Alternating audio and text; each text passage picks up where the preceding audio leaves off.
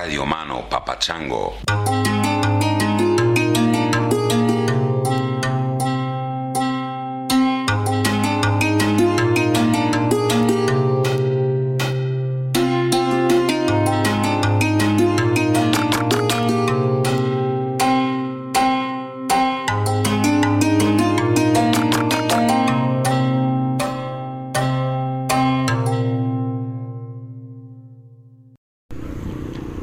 Chris, it's Miles here. I am currently uh, watching the sunset over the Rio Paraná in Paraguay, and it's uh, very peaceful here. It seems like the whole town has sort of come out to enjoy the sunset. I see um, children at play, I see couples of all ages snuggling on park benches, and I see these really jacked dudes working out on the playground equipment. I started this trip a few months ago. Um, I had a life in a big city in the United States. I had a girlfriend I cared about a great deal and a good group of friends, but I got hit with some serious wanderlust. So I uh, dropped it all, flew down to South America. I bought myself a fourth hand motorcycle, and it's been my companion ever since. And of course, your podcast has been along for the ride as well. I always listen with uh, one headphone in as the scenery flies by. And uh, one thing I really like about your podcast is that you have such a, an eclectic mix of guests that it, it just demonstrates that uh, there's no need to live a standard and boring life, and that there's no need to pigeonhole ourselves into a certain kind of lifestyle that uh, maybe we don't like. So I really do appreciate that. So yeah, keep up the good work, and I will be listening in. Bye. Hi, Dr. Christopher Ryan. This is Ami Meyer. I'm currently sitting in my garage in Massachusetts during a blackout, uh, which is lovely. It's during the harvest moon, October 23rd. Uh, we have candles lit in the house. Uh, it's raining profusely and would be a very delightful evening, would it not be for all of my neighbors' uh, generators buzzing? Hey Chris, uh, I took your advice and I bought my girlfriend a butt plug. Uh, it didn't go so well, but um, you know, that's life. Uh, I really appreciate all of you done. Thank you. Well, there you have it. I guess you can't please all the people all the time, can you? Thank you, Miles, Ami, and uh, butt plug purchaser. Yeah, I don't know. Butt plugs are one of those things that uh, definitely fall into the category of probably not a good idea as a surprise. You know, along with like a puppy, wedding ring, uh, announcement that your mom is coming to live with you. Yeah, there's definitely a category of things like, hey, guess what? I got you.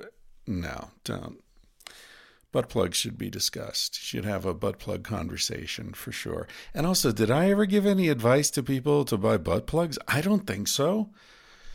I mean, I know we've talked about sex toys, but I don't think we've ever discussed butt plugs, although 450 some episodes probably have talked about butt plugs, haven't we?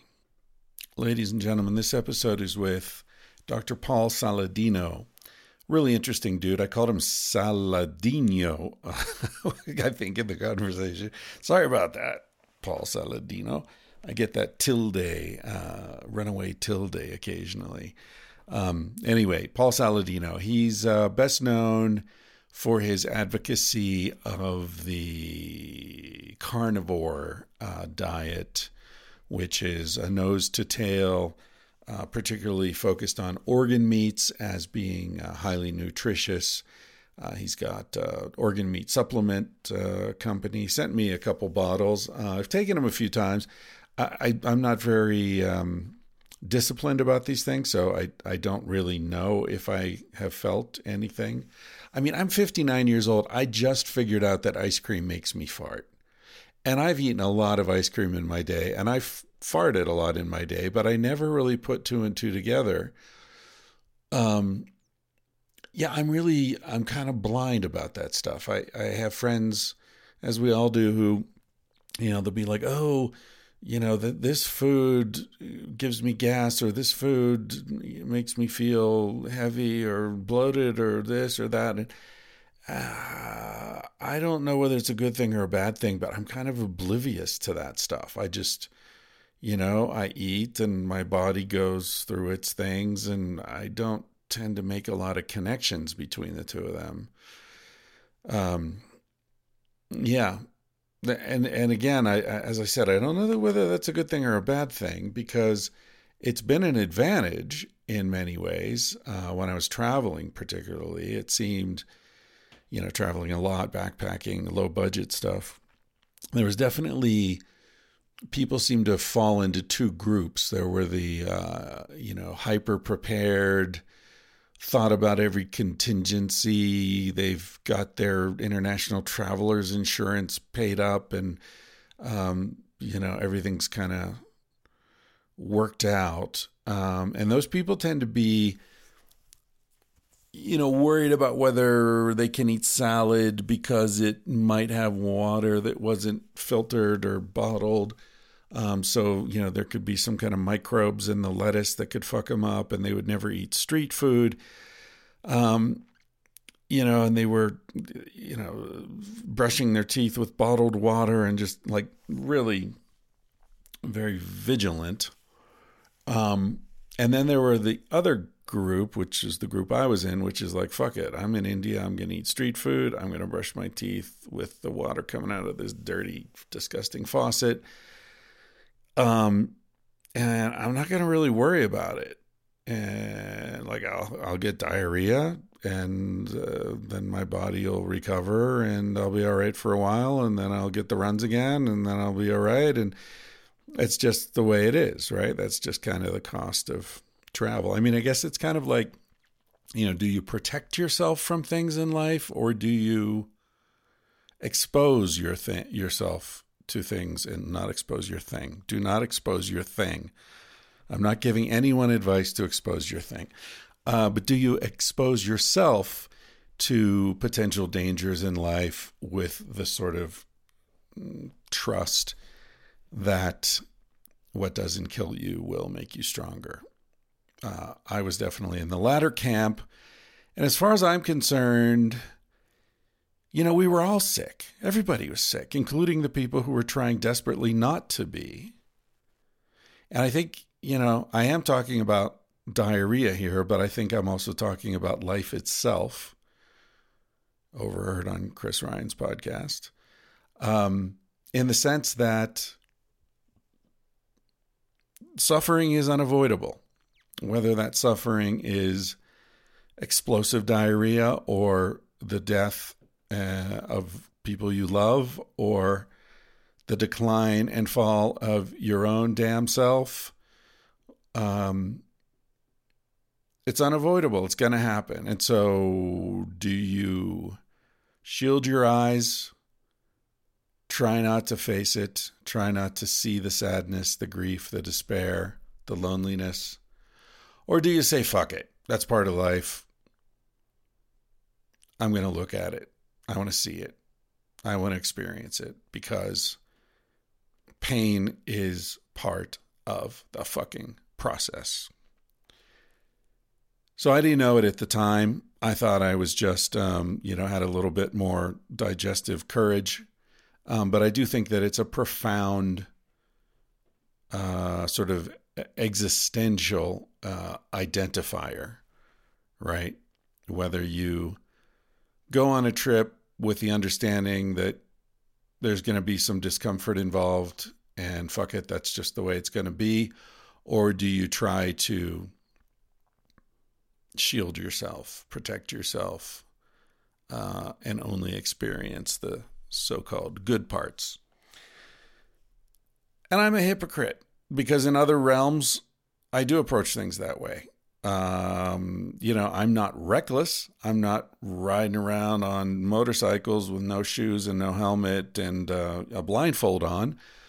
Um, you know, I'm not jumping off mountains uh, I have jumped off mountains. I don't know if I ever told you guys about my um, paragliding experience in India. Uh, yeah, that was that was a hell of a way to save a couple hundred bucks. Um, I'll tell you about that at some point. Uh, I expect this summer I'm going to be out of contact. I'm going to be out of Wi Fi. Who knows? I might meet really interesting people out in the woods uh, of Montana, Idaho, Wyoming, Oregon, Washington, up in the northern Rockies, where I'll be this summer. Um, and I will bring you conversations with those lovely people. But I probably also won't meet a lot of people, so I'll be doing some more tomas I've got a list 20, 25, 30 tomas to tell you about, including the time I jumped off the fucking mountain in India with a German dude named Uwe and a Scottish dude whose name I don't remember, but who plays an important role in that story. Um, but my point was, I'm a hypocrite because when it comes to meat, see how I'm bringing it back to Paul Saladino, today's guest? When it comes to meat, I am kind of finicky I am not uh, the Anthony Bourdain, you know, I'll eat anything, including uh, Marmot's asshole. Uh, I'm not that. Uh, and I, am not, I'm even kind of like liver, kidneys, brain. Eh, no, no, not really, not really down with that. I'm kind of like a muscle, muscle meat guy. And I know nutritionally, it's the least uh, rich um, and I certainly understand, you know, having thought about hunter gatherers most of my life, I certainly understand the principle of eat the entire animal, that the entire animal is nutritious. Um, but, you know, honestly, I peel off salmon skin. I don't even like chicken skin, none of that shit. Uh, I'm a fucking uh, hypocrite, as are you. And the only way to defend against it is to admit that you're a fucking hypocrite. It's a partial defense, but it's all we've got. It's all we have in life is partial defenses against pretty much everything. Uh, all right, I'm going to risk uh, offending some of you here by returning to this question of woke ass culture.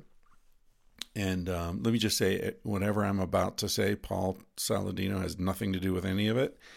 I'm not commenting on these things because this happens to be his episode. I never I never do that. Uh, it's just because today I read an article in the Washington Post called "The Case for Quoting the N-Word in University Classrooms." It's written by two law professors, uh, Randall Kennedy and Eugene Volokh. Uh, one is black, one is white, one's conservative, one's liberal, one teaches at UCLA, one teaches at Harvard. Um, but one thing they agree on is that woke perspectives in law schools are fucking stupid. And that's my word, not theirs. That was not in the Washington Post article. Um, but they're talking about cases in which um, the word nigger appears in the um, court documents and law students are discussing the the case and that word is important in the case and they're quoting the court documents and yet students in the class freak out and try to get the professor fired try to get the student expelled from school for having quoted that word in context without any malicious intent whatsoever. Um, and it's it's nuts. This is crazy. This is I don't know what definition of crazy we're going to work from, but I think this qualifies as insanity um, because it has nothing to do with the reality. This is words exist on this meta level right? There's nothing about the word fudge that actually means fudge, unless we all agree that that the, that collection of sounds refers to this sugary, horrible shit-like substance that people like to eat. Uh, otherwise, there's no, there's no connection, right? It's all contextual. It's all arbitrary and agreed upon. It's like there are words, by the way, uh, and this was one of my favorite classes to teach when I was teaching English in Spain. Um, in English, there are lots of words that do sound like the thing that they're signifying, like fart or slap, uh, spit, uh, sneeze, yawn, right? These all sound like what they're signifying.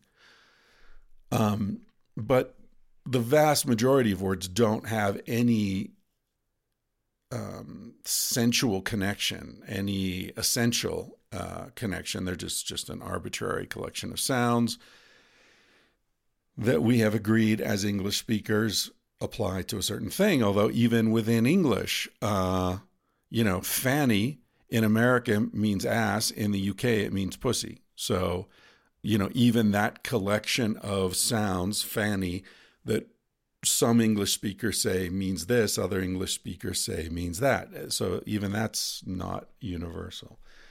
Um, but it's it's just a crazy situation, right? So they're talking about this New Jersey Supreme Court case um, of a conflict that ended in murder, and apparently one of the defendants, like they were, uh, you know, they got into a tussle or something, and one of them said, "I'm going back to Trenton, Trenton to get my niggers," and then so that was taken to be a threat. Like I'm going to get my friends. I'm going to come back. I'm going to fuck you up. It's material to the case. And if he said, "Oh," he said, "I'm going back to Trenton to get my friends," that's different, right? I'm going back to Trenton to get my associates. Well, that's not what the guy said. And when you're trying to judge someone's innocence or guilt, potentially, you know, putting them to death or at least sending them to prison for a long, long time, you got to quote them directly. You got to have every bit of evidence has to be clean, not filtered through some nonsense. Um, and then they go through all these other cases. At Columbia, uh, professor was tried to uh, they they fired this professor for using that word while talking with a Klan member as a way to try to get him to open up and turn on some of his people. Like this is somebody from the Southern Poverty Law Center, you know, the premier anti-racism organization in the United States, and this person gets screwed over for using that forbidden series of sounds, even though what he was trying, he or she, I don't know, was trying to do was anti racism, was trying to get a Klansman convicted. Um, yeah, it's just, and it goes to the point where it's insulting. Like James Baldwin, uh, there's a documentary about James Baldwin. Now, James Baldwin famously said, and, and I believe he wrote a book called I Am Not Your Nigger. That's James Baldwin was black. He was a great writer. I think he was gay as well. And what he was saying with that title was like, I'm not your slave. I'm not your toy. I'm not your token. I'm not somebody to be trivialized. And he used that word, as writers do, intentionally to shock, to conf- to provoke, to bring a brighter focus on the issue of racism. And now there's a documentary called I Am Not Your Negro. So they've changed the word, the word that he used in a documentary about him. How do you think he would feel about that? And so when a professor at the New School in New York pointed this out, simply saying that, by the way, James Baldwin did not use the word Negro, she gets in all kinds of trouble. Um, this is nuts. And this is not, this policing of language is not changing systematic racism. That's the problem. While we're policing the language, laws are being passed in, I think, over 40 states restricting voting rights for black people and poor people. That's the problem. That's the issue.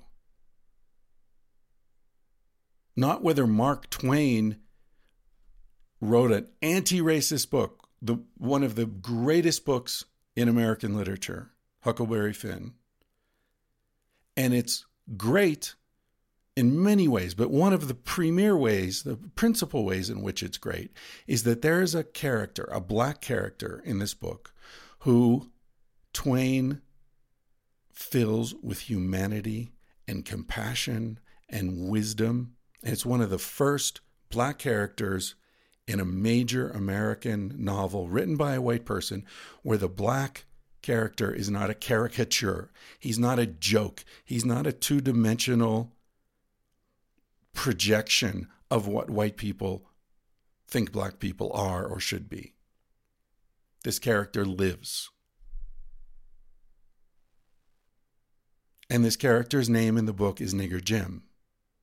And now, and of course, Twain used that intentionally. He used it to say, look, this is how white people talked about black people. This is the way white people dismissed black people.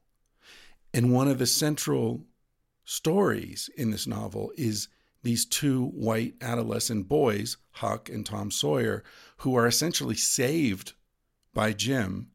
And despite the fact that their education is to see black people as other and inferior and property, they come to see that Jim is a fucking dude and they respect him and they love him.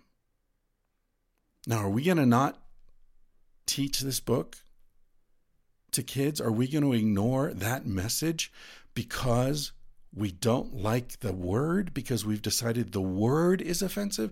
The word is not offensive. Racism is offensive. And eliminating the word does not eliminate the racism. We can stop saying the word rape. Just don't say it. Can't say it. It's a forbidden word. Now we call it the R word. What effect is that going to have on the abuse of women, the sexual abuse of women or men or boys. Zero. Especially if while we're distracted running around trying to get professors fired for saying the word rape, laws are being passed all over the country relaxing prohibitions on that, relaxing vigilance, relaxing the requirement to test to use the rape kits when someone is raped so that we have DNA evidence and we can prosecute them. While we're distracted policing language, if structural things are happening, then we know what's going on. We're being distracted. We're idiots. We're being distracted by these bullshit woke arguments while our pockets are being picked. To sort of sum up their argument, they say, We believe the campaign to make certain words taboo, literally unsayable, dangerously encroaches on academic freedom and freedom of expression. It also diminishes the opportunity for students to learn lessons useful to their future professional careers and to their roles as citizens. Any word emerging in court proceedings should be repeatable in a law school classroom. As for other university departments, any word that appears in a historical document, novel, film, or song should be mentionable for the purpose of study. That's what I'm saying. This is ridiculous to try to eliminate the words from the language uh, as a way to sort of reflective, have some sort of reflective effect on the culture. You don't change the culture by making something unmentionable, right? For centuries, people would mention the possibility that priests were raping boys and girls in churches. Did that make it stop? No. What it did was it created a dark corner for that to keep happening. When we don't talk about things, when we're afraid to talk about things, that encourages abusive behavior. Quite the opposite of what the woke world would have us believe. All right, that's enough for me. I'm going to play you out with a song called Fake Woke. It's by a rapper named Tom McDonald. Very uh, provocative dude, very interesting. I, somebody, a listener, I think, sent me a link to maybe it was this song, maybe some other song, um, but somebody uh, turned me on to him a couple weeks ago. Uh, he's pretty raw, and uh, I hope you listen to the lyrics. I don't necessarily agree with all of them, but that's the point. I don't have to agree with all of them. You don't have to agree with everything I say. Um, just don't question my motivations, right? Don't write to me and say, you're a racist. I'm not a fucking racist. Believe I'm a racist if you want to. I don't care, but don't tell me. I don't, I don't, I'm not, not listening to that. Um, but, uh, yeah, take what you like, learn, you know, it's like nutrition, you know, you eat something and parts of it are digestible and parts of it aren't. The part that isn't, uh, the fiber, just let it go, let it pass through you. No problem. Anyway, this is Fake Woke by Tom McDonald. Thanks for listening. Thanks for putting up with me and my bullshit. Uh, and I hope things are going well for you out there.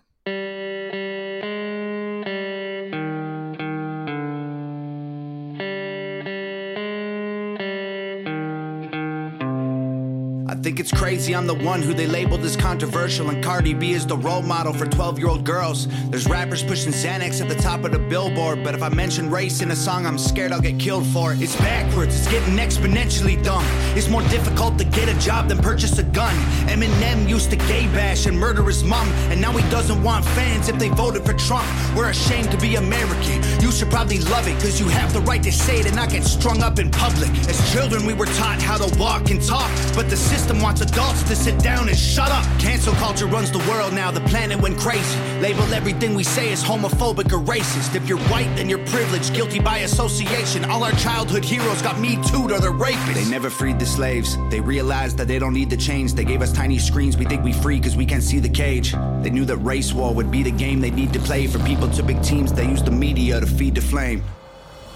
They so fake woke. Facts don't care won't tell me what to believe in. They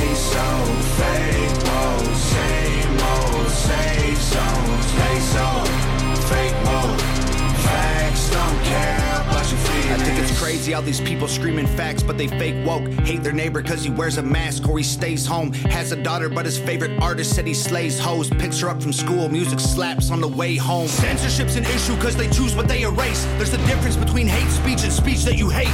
I think Black Lives Matter was the stupidest name when the system's screwing everyone exactly the same. I just want to spend Thanksgiving Day with food and my family without being accused of celebrating native casualties. We got so divided, it's black and white and political. Republicans are bigots, libtards if you're liberal. There's riots in our streets and it's just getting worse. Y'all screaming deep on the police, y'all are genius for sure. They're underfunded already, they're way too busy to work.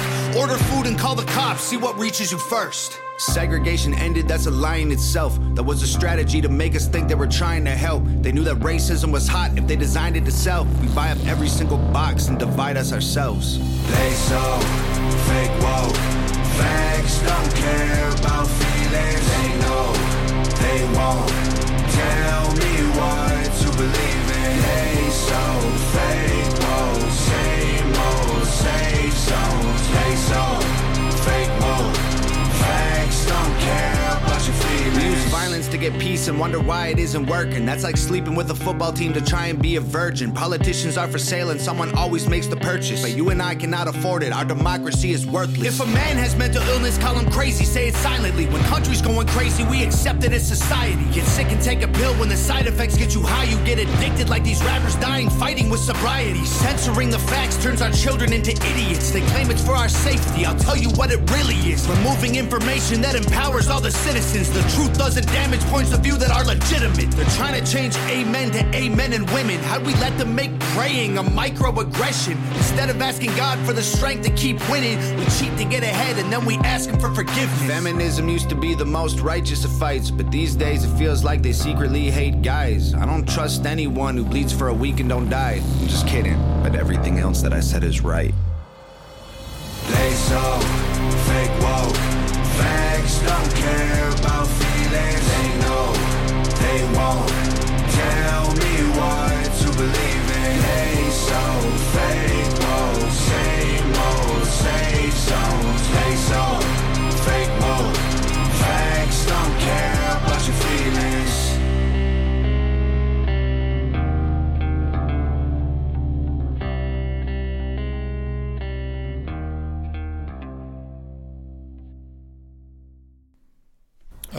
ladies and gentlemen, I'm here with Dr. Paul Saladino.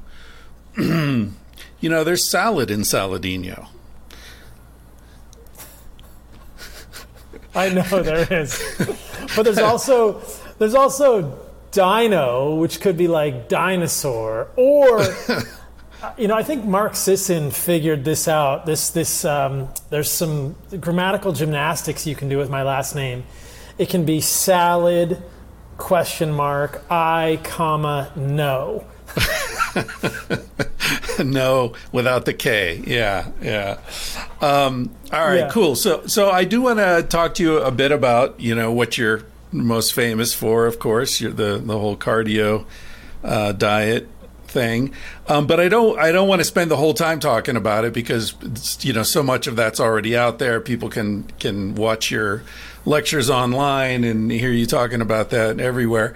Um, I was looking at your background. You're, you're a psychiatrist, is that right? So, Western medicine might call me, quote, a psychiatrist. I hate the term. Um, I, I did my residency, yeah, I hate the term for so many reasons. I did my residency in psychiatry and then got board certified in nutrition. But um, when I was in medical school, so in case people don't know this, everybody that's an MD goes to the same medical school, takes the same boards, and then at the end of medical school, we're all kind of disillusioned and burnt out, and we decide what type of residency we want to do. And at that point, I got really interested in human story and mental illness and, and mood disorders and neuroinflammation.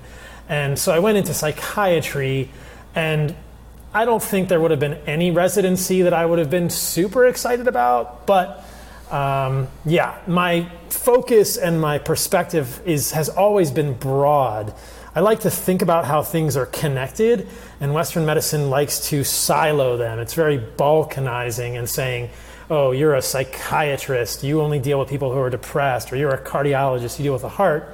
But as we all know intuitively, everything is connected, right? There's a type of cardiomyopathy called Takotsubo, T A K O T S U B O, cardiomyopathy, which causes apical dilatation of the heart when people have what's called broken heart. If they have a major emotional stressor, you can get a cardiomyopathy that causes dilatation of the heart. So I was a physician assistant in cardiology before I went back to medical school, but the point of this is just to say that I don't like medical specializations, and I think now I would just call myself a physician who's interested in understanding what causes illness at, at a root level and how to reverse it. But I did have formal training in mood disorders and psychotic disorders and neurobiology originally.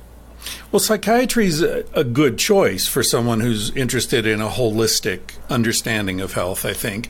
I mean, of course, I, I by the way, I, I lived with a psychiatrist for 20 years. So uh, I, I've sort of spent a lot of time in that world. Um, you know, and, and she's like you in the sense that she uh, is not interested in giving people pills to cover up their problems. She's interested in sources and you know psychodynamic, uh, family structure, nutrition, um, and one of her great frustrations in life is that there really isn't a way to offer a holistic consultation to people. Um, you know, she would have people come into her office and say, you know, well, of course they're upset. They don't sleep well. They don't eat well. Their family, their relationship sucks. They're probably, you know, have toxic uh, off gassing in their apartment.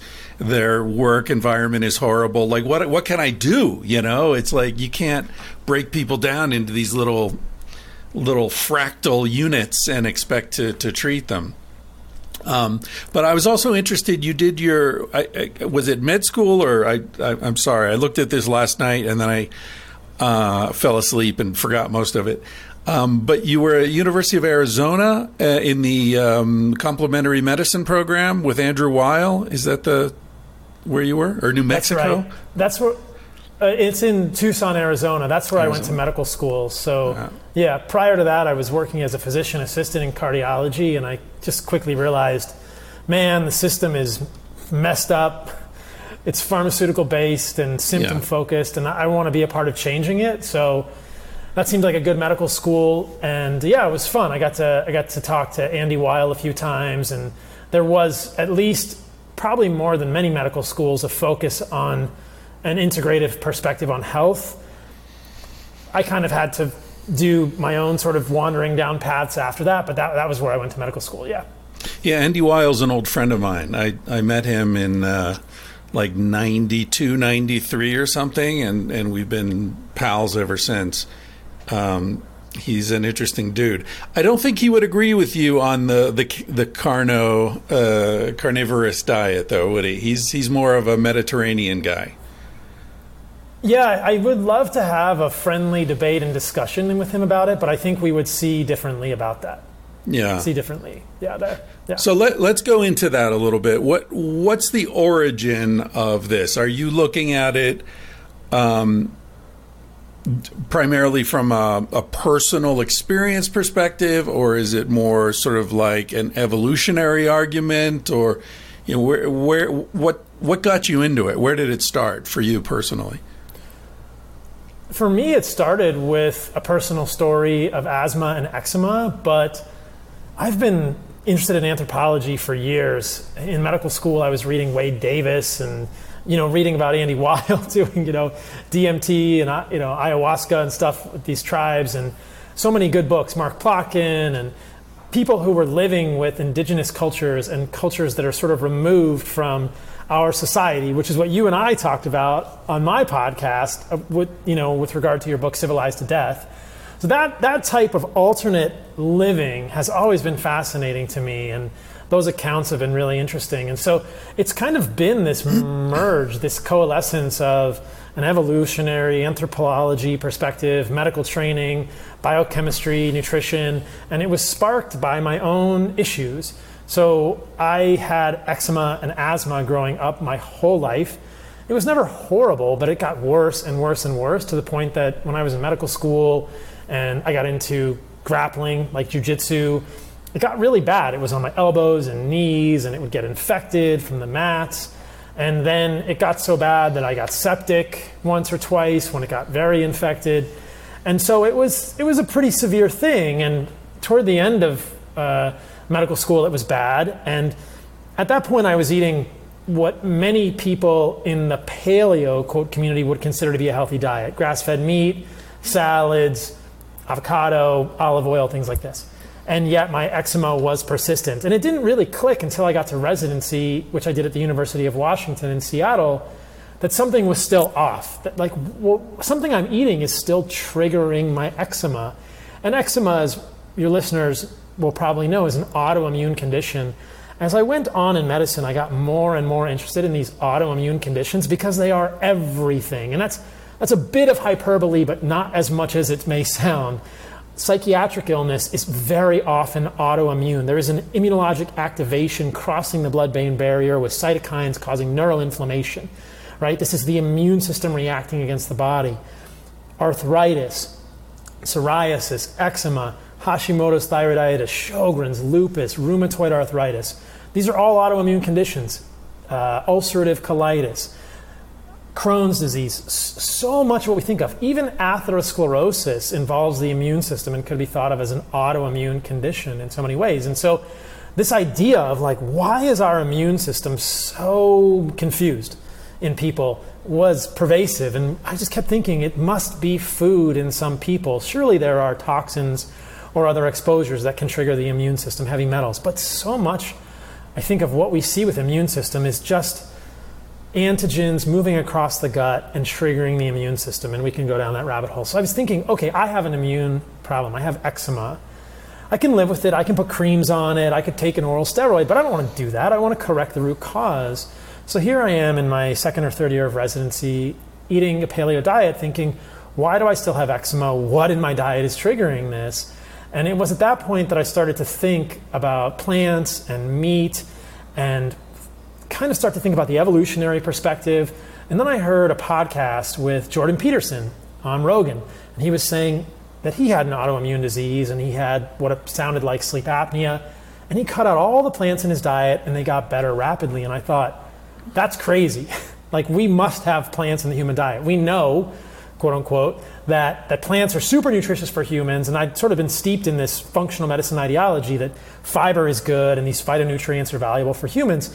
But there was this cognitive dissonance suddenly, and I kind of like those positions. So I said, heck, I'm going to throw out all the plants in my diet and see what happens. I like experimenting with the way that I'm eating. And lo and behold, a couple of weeks later, I felt great with an all animal food diet, and we can talk about what that was animal meat, animal organs, animal fat. And my eczema had resolved. And I thought, okay, there's something to this. Maybe not all the plants I was eating were triggering my immune system, but some of the plants that were widely considered to be healthy were clearly triggering my immune system, and the exclusion of those resolved the immunologic activation. And at least within the first month, I knew, hey, I didn't spontaneously combust. I didn't have uh, gastric distress. I didn't have constipation. My, didn't have, my intestines like, didn't explode. No, I, have been reading about explosive Yeah, diarrhea uh, in the first two weeks, anyway. That Oh well, I did have diarrhea. I did have diarrhea, and we can talk about that. But I, I did not have fecal impaction. To say that that you do not necessarily, you know, it challenged the notion that we absolutely need fiber to poop easily and pleasantly. but yeah, and I thought, well, this is cool. Like I'm just eating animal foods, and I feel pretty good. I'm going to keep doing this, and I'm going to think about it because maybe this is a key for a lot of people that's being ignored you go to a doctor in Western medicine and say you have eczema or psoriasis or vitiligo or any skin condition or autoimmune condition, which is going to span the range of medical specialties, as we know, because it's so balkanized. And chances are very high that none of those physicians is going to suggest dietary change to you. Hmm. None of those physicians is going to say, Chris, maybe your psoriasis is related to your diet. Do you want to consider an elimination diet? Because, in fact, the reverse is often true. Physicians poo poo these ideas of dietary change, even in conditions that are gastroenterological, like inflammatory bowel disease hmm. or irritable bowel syndrome. It's great, it's in the gut.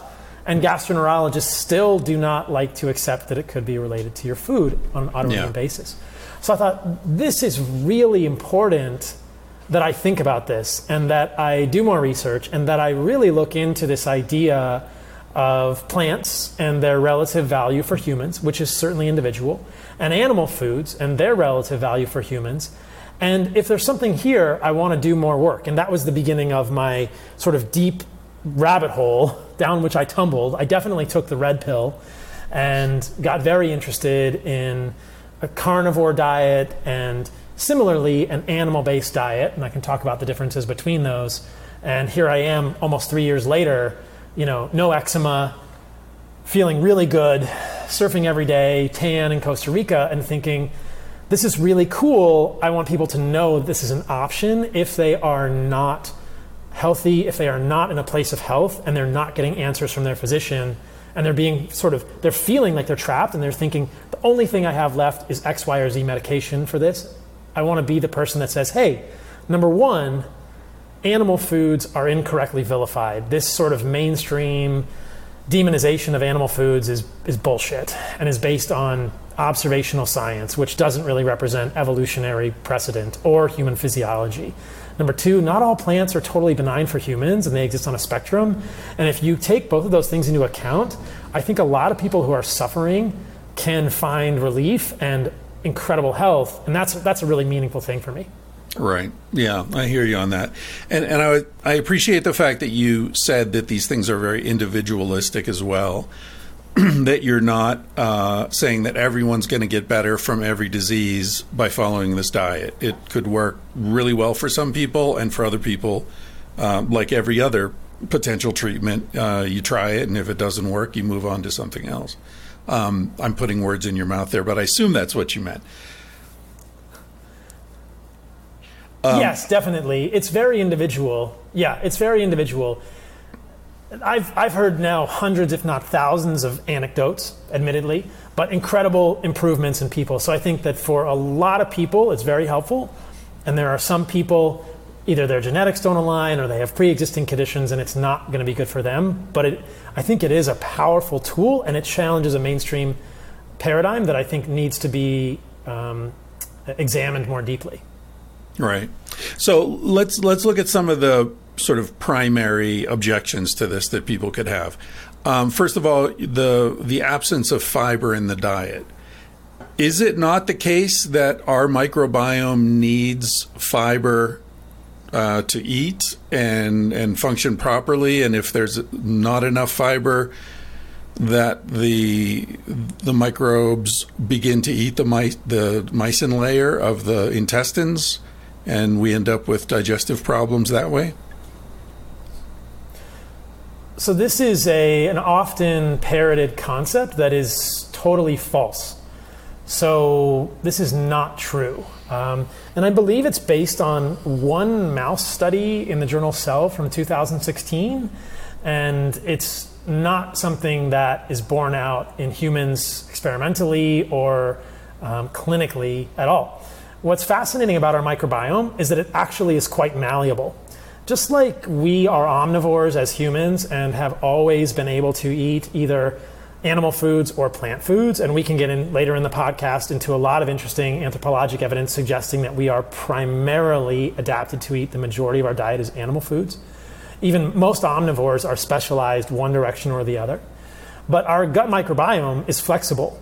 It can go either direction. And we have only to think about the frequency with which our hunter gatherer ancestors would have fasted to realize that fiber is, could not be necessary for a healthy gut microbiome. There are fascinating changes in the gut microbiome that happen with fasting. Even intermittent fasting of 16 hours or 14 hours changes populations of Bacteroides fragilis and Akkermansia in the gut in a positive way. They've done studies in Ramadan looking at Akkermansia populations and how they increase. Now, Akkermansia is a gut microbe that needs mucin to live. And fasting is basically the ultimate zero fiber diet. there is no fiber. So we do not see that humans develop inflammatory bowel disease when they fast. And the longest fast ever recorded medically for a human is 382 days. And a gentleman what? named Angus, yeah, Angus Bowery, I think was his last name. So he was massively obese and then lost over 200 pounds on a 382 day medically supervised fast.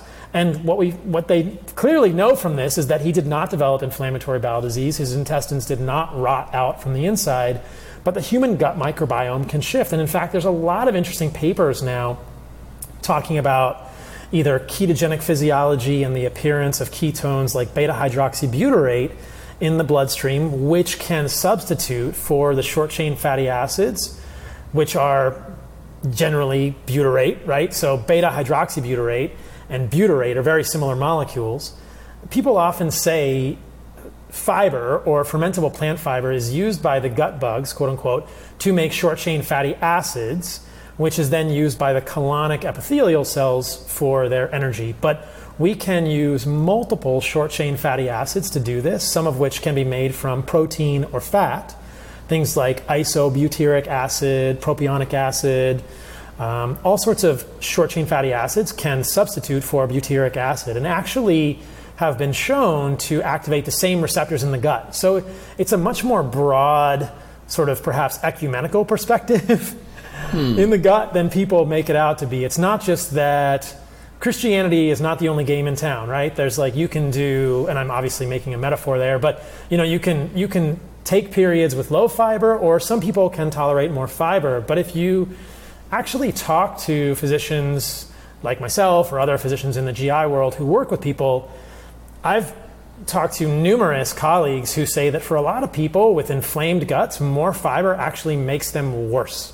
Hmm. And the removal of fiber can be very healing for people. So we have this incredible microbiome that can shift, that can use protein or fat, especially collagen proteins. So these collagen polymers and ferment those into short chain fatty acids. If we are ketosis based or we're ketogenic, we can use blood derived beta hydroxybutyrate. But regardless, there's a lot of malleability in the gut. One of my good friends, Tommy Wood, who I've had on the podcast, just sent me an email the other day saying he's publishing a paper. He sent me the paper, but I can't show it because it's not actually in print yet, and he would kill me. But uh, the title of the paper is is about the malleability of the gut. So this paper should be published very soon, but the the title of the paper is Reframing Nutritional Microbiota Studies to Reflect an Inherent Metabolic Flexibility of the Human Gut. Um, a narrative review focusing on high fat diets. It's going to be pub- published, I think, in uh, MBio or a journal. Anyway, if, if it gets published soon, I can send you the link when this comes out and I can show you guys this paper. But pretty cool stuff to think that the human gut microbiome is very malleable. Yeah. You definitely do not need fiber. And I think that the, the overarching thing is hey, if you're eating a lot of fiber and you don't have a problem with it, fine.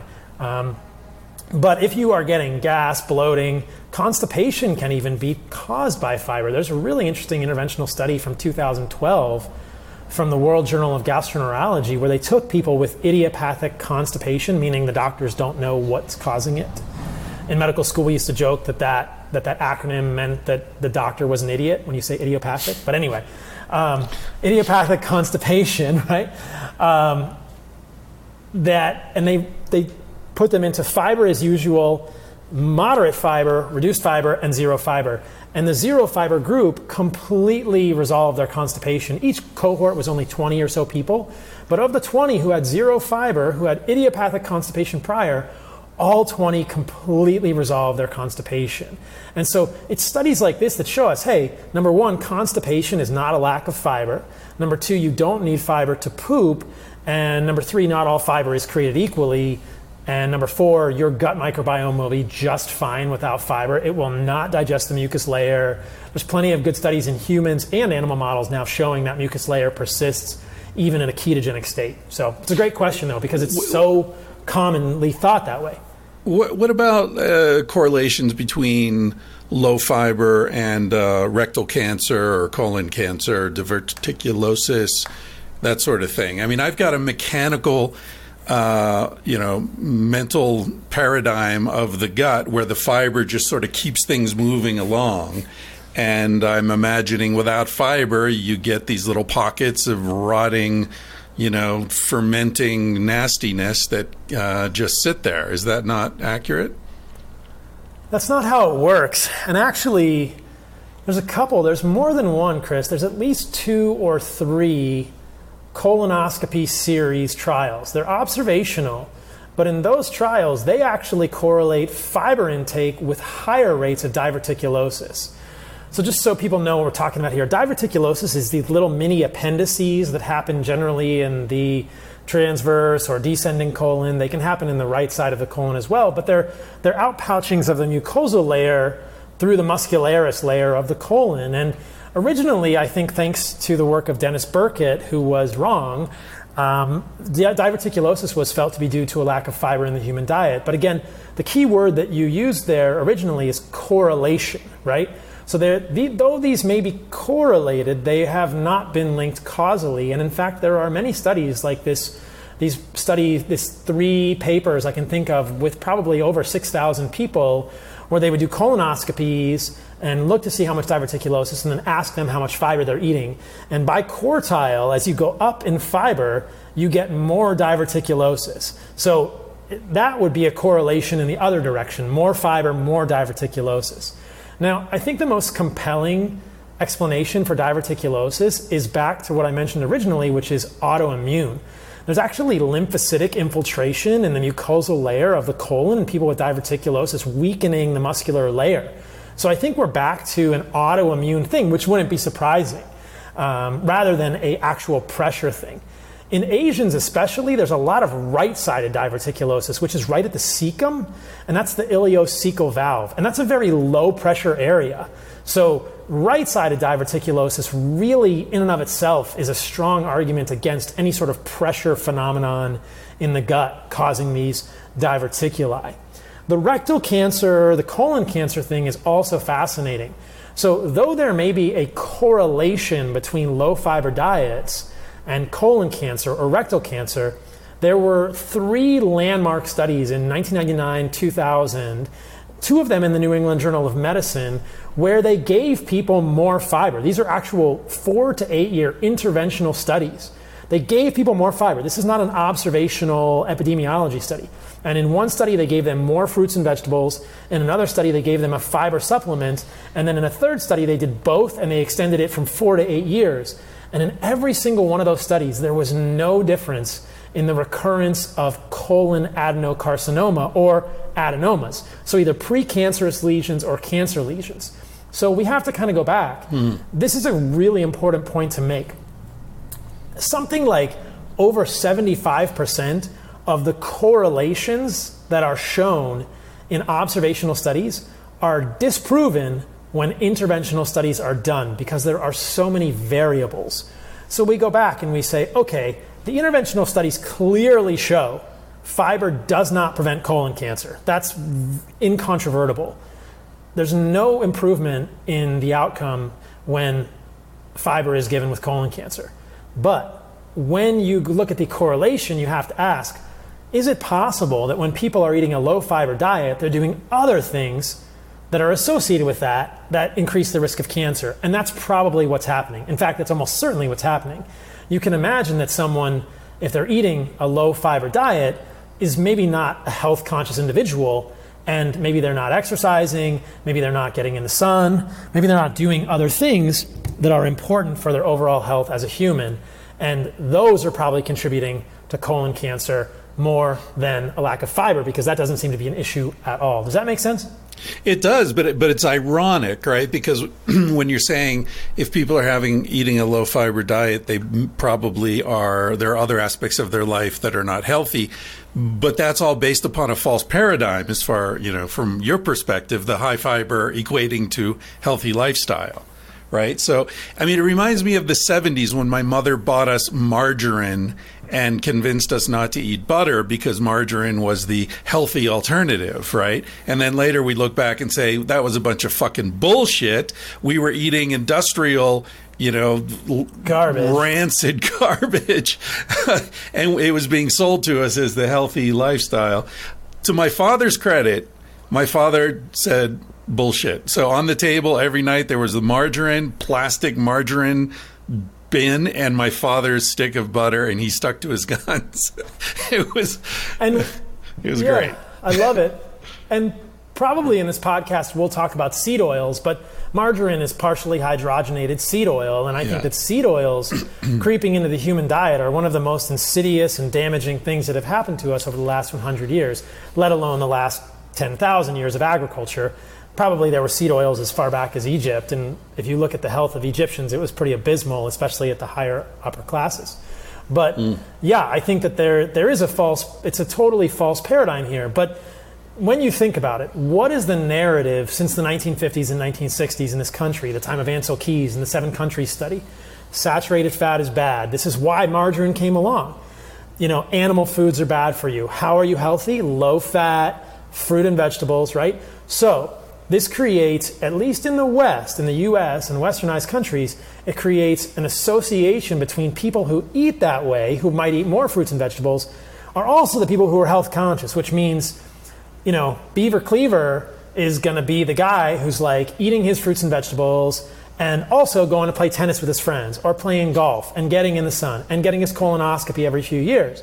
And so it's no surprise that these observational studies show a correlation between fruit and vegetable consumption, at least in the West, but not in the East, and I'll talk about that in a moment, and improved outcomes.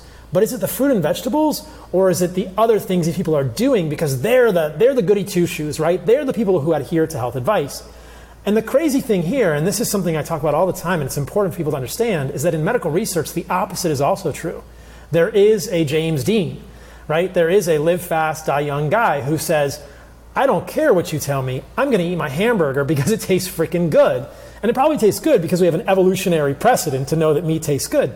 But that person is also the guy that smokes cigarettes, drinks alcohol, rides a motorcycle, isn't going to get a colon- colonoscope up his butt ever, and isn't going to have any sort of health screening. And so it's no wonder that meat correlates in the West with worse outcomes. Well, right. because those are the rebels, right? They're following the paradigm. And the reason we can tell this, or at least the reason we start to suspect this very strongly, that these correlations are not accurate, that we cannot draw causative inference, and that there's something funny going on beneath the surface, is that if you look in Asia, there have been studies of over 200, 300,000 people across multiple Asian countries. The correlations are completely different. We're still dealing with Homo sapiens, right? But the correlations are completely different. In Asia, the men who eat the most meat have the lowest rates of heart disease, and the women who eat the most meat have the lowest rates of cancer. So, is meat good for Asians? And this is red meat. This is red meat. Is meat good for Asians and bad for Americans? No. It's that the, the narrative is different. That in Asia, meat is affluence, and in the US, meat is rebellion. Hmm. And so that's what's so misleading about these correlational studies and these observational studies that we hear about over and over and over. And if you think about it evolutionarily, it makes complete sense. Why would something that's been at the center of our progress as humans, and I know you love that word progress, the center of our evolution as humans, the growth of these brains, this, and we can talk about the anthropology side of this now if you want, but why would something that's been at the very center of who we are as humans? In my book, The Carnivore Code, I contend that eating meat made us human that it made us human by providing more nutrients, more calories, special, special vitamins and minerals that we weren't getting in plant foods. Um, and th- why would that be bad for us? It doesn't make any sense. And why would we have deep, deep brain neural networks that we can see when we study this that unanimously respond positively to meat? There's this amazing study that I talk about in the book and I've talked about in the past where they actually put EEG leads on somebody's head, so electroencephalography leads on somebody's head, and you can see the brain lighting up in different regions. And they show vegetarians and omnivores pictures of steaks. And at the cognitive level, in the neocortex, like the conscious level, vegetarians have an aversion to meat. At the cognitive conscious level, omnivores see the steak and they go, that's delicious. But in both a vegetarian's brain and an omnivore's brain, at the more ancestral levels, there is a positive response to meat. In the paper, they say the motivational salience of meat is preserved across all humans. So we know deep down in the lizard brain, right, that, that wants to fight and have sex and eat, that meat is good for us. It responds positively, even in people who have this conscious aversion due to whatever reason they're choosing not to eat it. So, you know, yeah, I, yeah, you get it. Yeah, yeah, it's all, it's, it's all connected.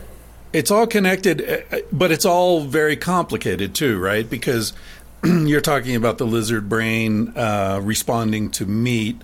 But when we say the word meat, uh, we're talking about so many different things, right? We're talking about Joe Rogan's elk that he went out and shot and you know flew home on the private jet and uh, you know had butchered by some you know million dollar butcher somewhere and we're also talking about industrially raised uh, grain fed cows living in their own shit full of growth hormones and antibiotics, right? Um, so it becomes very complicated to say meat is good when meat generally, for most people, refers more to the diseased, barely alive cow than it does to the elk roaming in, in Montana. This is a fantastic point and something I've become very passionate about. Um, I think that one of the key things about what I do is helping educate people that there are other options, that there's a growing trend of regenerative agriculture, and there's a growing trend of farms that actually mimic the ecosystem of animals They're grass feeding and grass finishing cattle, but they're also doing rotational grazing. And you can look at these farms like White Oak Pastures in Georgia or Belcampo in Northern California, or there's so many of them now. They're growing, thankfully. And they've done life cycle analyses, and you can look at the amount of carbon in the soil, which is carbon being sequestered from the environment into the soil, fixed into the root network of plants by mycorrhizal networks in the, in the bacteria. It's the, the soil microbiome. You can see that changing over time when you actually feed animals properly, when you do rotation, rotational grazing. There's a great farm in, uh, in Texas called Roam Ranch, and they have bison. And you can imagine this is the way that bison have lived on, in North America for hundreds of millions of years, or millions of years at least. I don't know how many, year, how, how many hundreds of millions of years bison have been around. But they eat the grass down to maybe, you know, they give the grass like a buzz cut, but they don't make it bald they don't eat the roots, and then they move around. They move and they move to another part of the pasture or to a new field. And while they're eating the grass, they're peeing and pooping, so they're depositing all the nutrients and they're depositing microbes and nitrogen, naturally depositing nitrogen back into the soil. And it's a cycle. And what happens is the grass gets stronger and stronger, and the soil gets richer and richer in carbon. And if you look at the dirt in the Dakotas where it hasn't been farmed, it's like chocolate. And you look at the dirt at Will Harris's farm in Bluffton, Georgia, it's like coffee grounds. And then you look at the dirt from his neighbor's farm with cotton 150 meters away, and it's like, it looks like, uh, like really weak chocolate milk. So it's just a completely different thing. You can see the carbon in the soil. And you can take measurements and you can see the carbon go from 1 to 2 to 3 to 4 to 5%.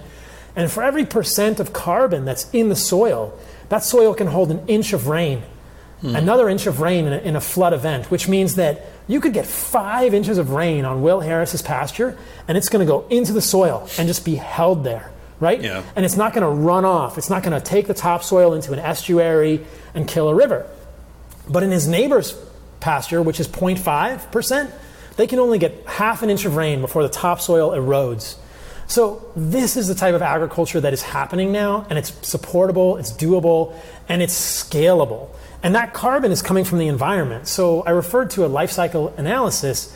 Regenerative agriculture is carbon negative, meaning they yeah. sequester more carbon into the soil than is actually produced by the cow burping, which is the way it's always been. There were 150 million ruminants deer, bison, elk, antelope, pronghorn in North America in 1850. And they were not raising the carbon parts per million levels in the atmosphere. They were not polluting the planet with their, you know, cow farts. They were grazing and sequestering carbon as part of the carbon cycle. And then Europeans came in and we did monocrop agriculture. When you till the field, the carbon is destroyed, the mycorrhizal networks are destroyed. And Roam Ranch is a rehabilitation ranch where they're taking soil that was absolutely destroyed by monocrop agriculture in Texas and regenerating it. And how do you regenerate soil? With animals. So rather yeah. than looking toward plant based meat for the future of our planet, we should be looking toward supporting regenerative agriculture because that's the way you regenerate animals. Elon Musk was recently on Joe's podcast and he said he's offering $100 million or 10 million, I forget how much. It's all, it's all big numbers to me. Uh, for, uh, uh for a technology that would sequester carbon. And, I'm like, and I texted Joe. I never got a response, but I texted Joe because we talked sometime after I was on his podcast, and I said, "Does Elon know about regenerative agriculture? Because it already exists."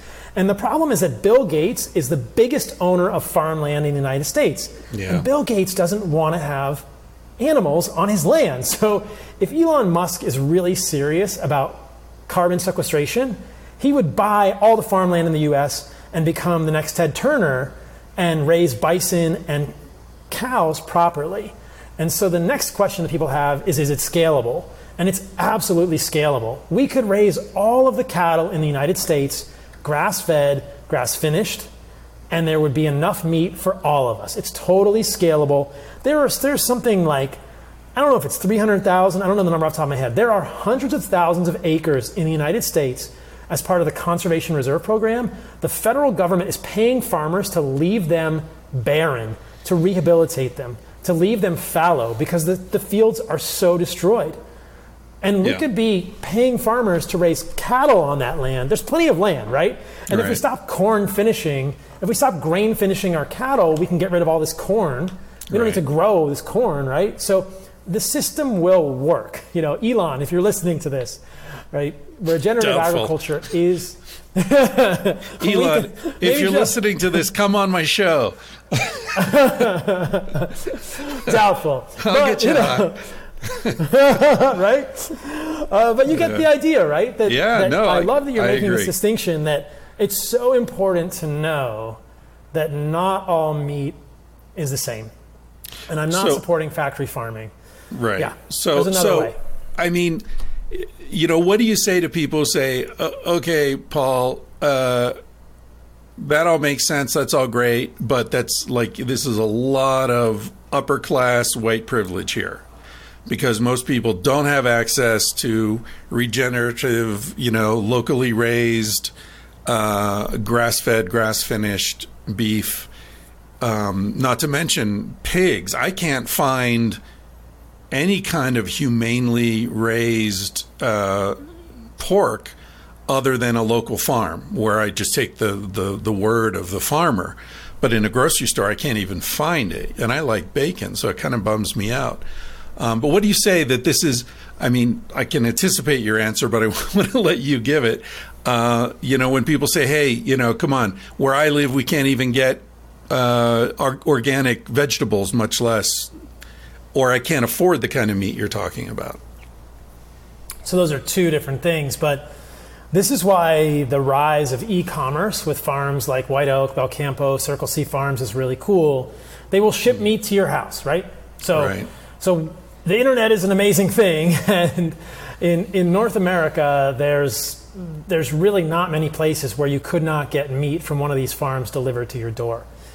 The financial question is a little bit more sticky, and to that, I usually ask people, "What is it worth to you?" Right? It gets a little, it gets a little delicate. It's like, what do you spend your money on? What is it worth to you? Um, do you have a cell phone? Do you have a cable bill? What's your car payment? And none of that is really my business. But what's your priority? Is your priority health? Is your priority the persistence of our ecosystem on the planet Earth so that your children can have a place to live? Or would you rather save $4 a pound by getting a ribeye at Costco, which is clearly supporting factory farming agriculture? So it's just, I think people kind of want their cake and they want to eat it too, and they need to take responsibility and say, okay, the reality, Paul and Chris, is this just isn't my priority. I'd rather spend money on Netflix, or I'd rather spend money on my cell phone. And I'm, I'm not saying that's what people are, are thinking, but that, that often occurs. I mean, I've, I've done the math, and we've talked about this uh, on my social media and the social media for uh, my company, which is called Heart and Soil. Um, and you can eat an animal based diet composed of really well raised meat and organs for around $15 a day. Now, some people may not have $15 a day to spend on their food, but I also would challenge listeners to say if you can't budget $15 a day for your food, what is more important than your health as a human? You know, is there some redistribution of priorities in line there? Like, Yeah. we just need to be aware of the very striking reality that the quality of the food you eat will affect the quality of your life, and it's not just about calories for you as a human. Um, the other piece of this equation that we haven't really touched on that I just want to mention is the importance of organs. So we've talked about quote meat, but how many people eat liver, right? Yeah. Well, liver liver is four dollars a pound, four or five dollars a pound for grass-fed, grass-finished liver. Offal, O F F A L, organ meats are very cheap. Sometimes you'll go to a butcher and they will throw it at you across the counter. They'll say, "Take this away for free. I don't want this kidney. You know, here's some fat. Have some suet." And that stuff is really nutritious and would have been prized by our ancestors massively, right? Much more than the meat. Fat. They were hunt. Yes, they were hunting organs. When I was with the Hadza in Tanzania um, this February, they always ate the organs first, and they're always eating nose to tail. They're eating the whole animal. So you're you don't just have to eat ribeyes. If somebody wants to do this and they want to have a diet that's composed of more well raised animal products. You don't have to have a filet mignon for every meal, you don't have to have a ribeye for every meal. You can get $5 per pound grass fed ground beef. And unless you're eating three pounds of that a day, I'm pretty sure you can get below $15 a day yeah. for, for your meat and, and whatever other things you want to eat in a day. But incorporate into that some of the nutrient rich organs, like get some liver in your diet. M- most butchers will throw it at you, or it'll be $5 a pound or $6 a pound. And an ounce or two of liver per day provides us with very unique nutrients. Now, I can anticipate that a lot of people are going to say, I will never eat liver, that's gross. And that is why I built a company that makes desiccated organ supplements. So there's a plug for us at Heart and Soil. If you guys need more organs, check it out at heartandsoil.co. But get organs in your diet somehow, whether it's fresh or desiccated in a pill like we make. But I think that they're powerful and they allow your money to go further with this. And it's it's also kind of respectful, right? Like, don't just eat the backstrap. Like, you would never kill an elk on the plains and just cut off the backstrap and then leave the whole thing to rot. Other animals would probably eat it, like a puma or a bobcat or a, a mountain lion, but we would just never do that as humans. Like, it's respectful and nutritionally complete to eat all of the organs in your diet.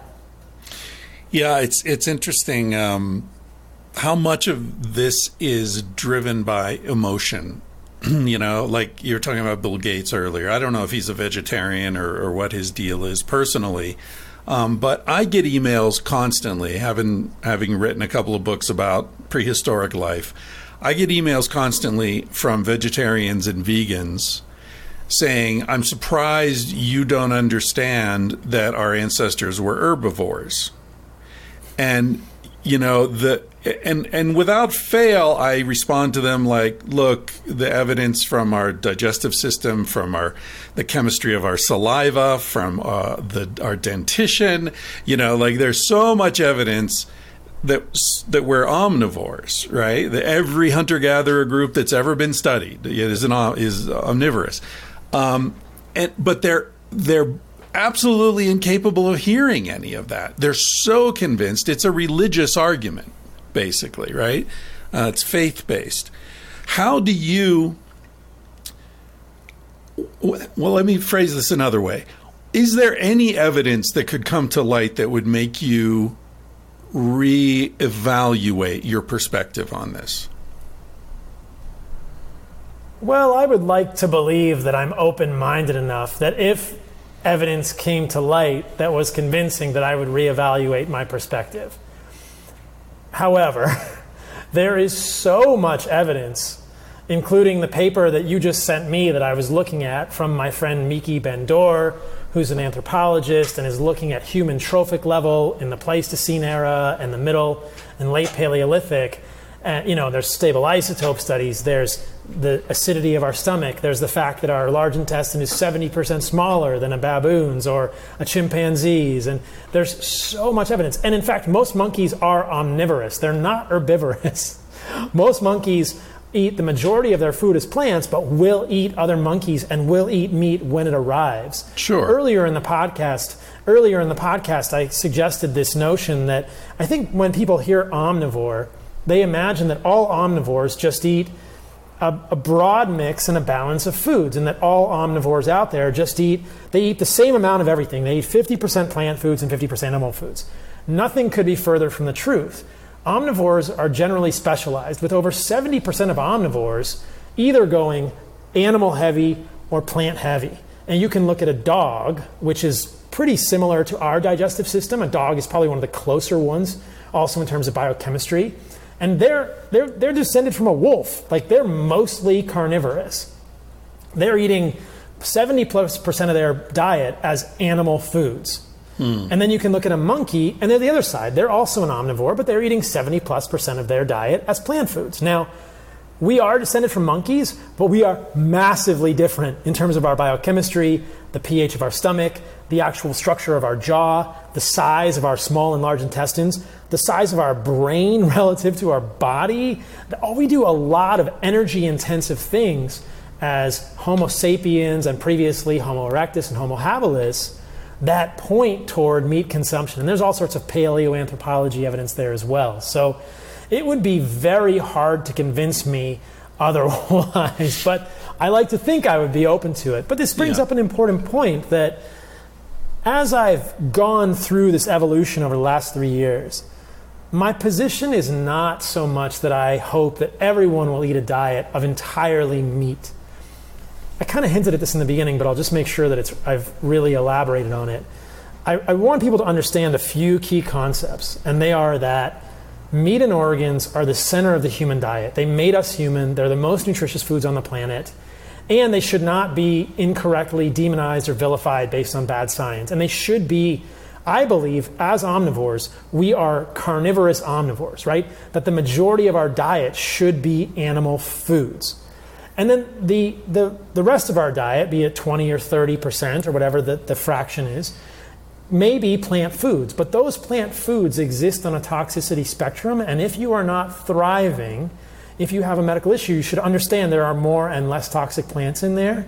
And if you eliminate the, le- the most toxic plants, or you do a period with no plants and then gradually reintroduce the least toxic plants, I think a lot of people will thrive. And of course, overlying the whole thing is framed in this this idea that absolutely hopefully everyone understands this that you should definitely not be eating processed sugar and you should definitely eliminate seed oils corn canola safflower sunflower peanut grapeseed soybean from your life because those things are they're just we've never seen them evolutionarily and they appear to cause havoc mitochondrially and other ways so i in the beginning i think that I was more gung ho about carnivore, all meat.